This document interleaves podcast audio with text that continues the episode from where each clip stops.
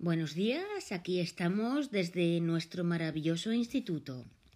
Os vamos a contar un proyecto que tenemos.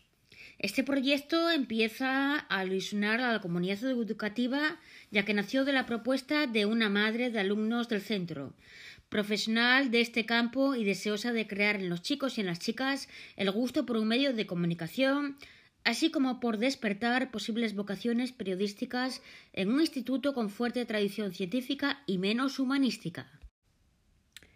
La propuesta de nuestra madre caló en el actual, director, eh, ya que en unos colegios en los que trabajó había colaborado en un proyecto de radio escolar durante cinco años. Nuestro director, a su vez, convenció al claustro de profesores para darle una oportunidad al proyecto y aquí estamos. Se hicieron las obras necesarias para adaptar un pequeño cuarto que había en nuestro instituto y que estaba, eh, y que estaba en desuso. Se dotó del material necesario para poner en marcha el proyecto mesa de mezclas, amplificadores, ordenador, pantallas y así sucesivamente. Y una vez más, nuestra querida ah, madre demostró su buen gusto al elegir la pintura de la pared del fondo, un mosaico de colores que llenan el cuarto de luz e ilusión. Actualmente eh, trabajan en nuestro proyecto 20 chicos y chicas desde primero de la ESO a primero de bachillerato.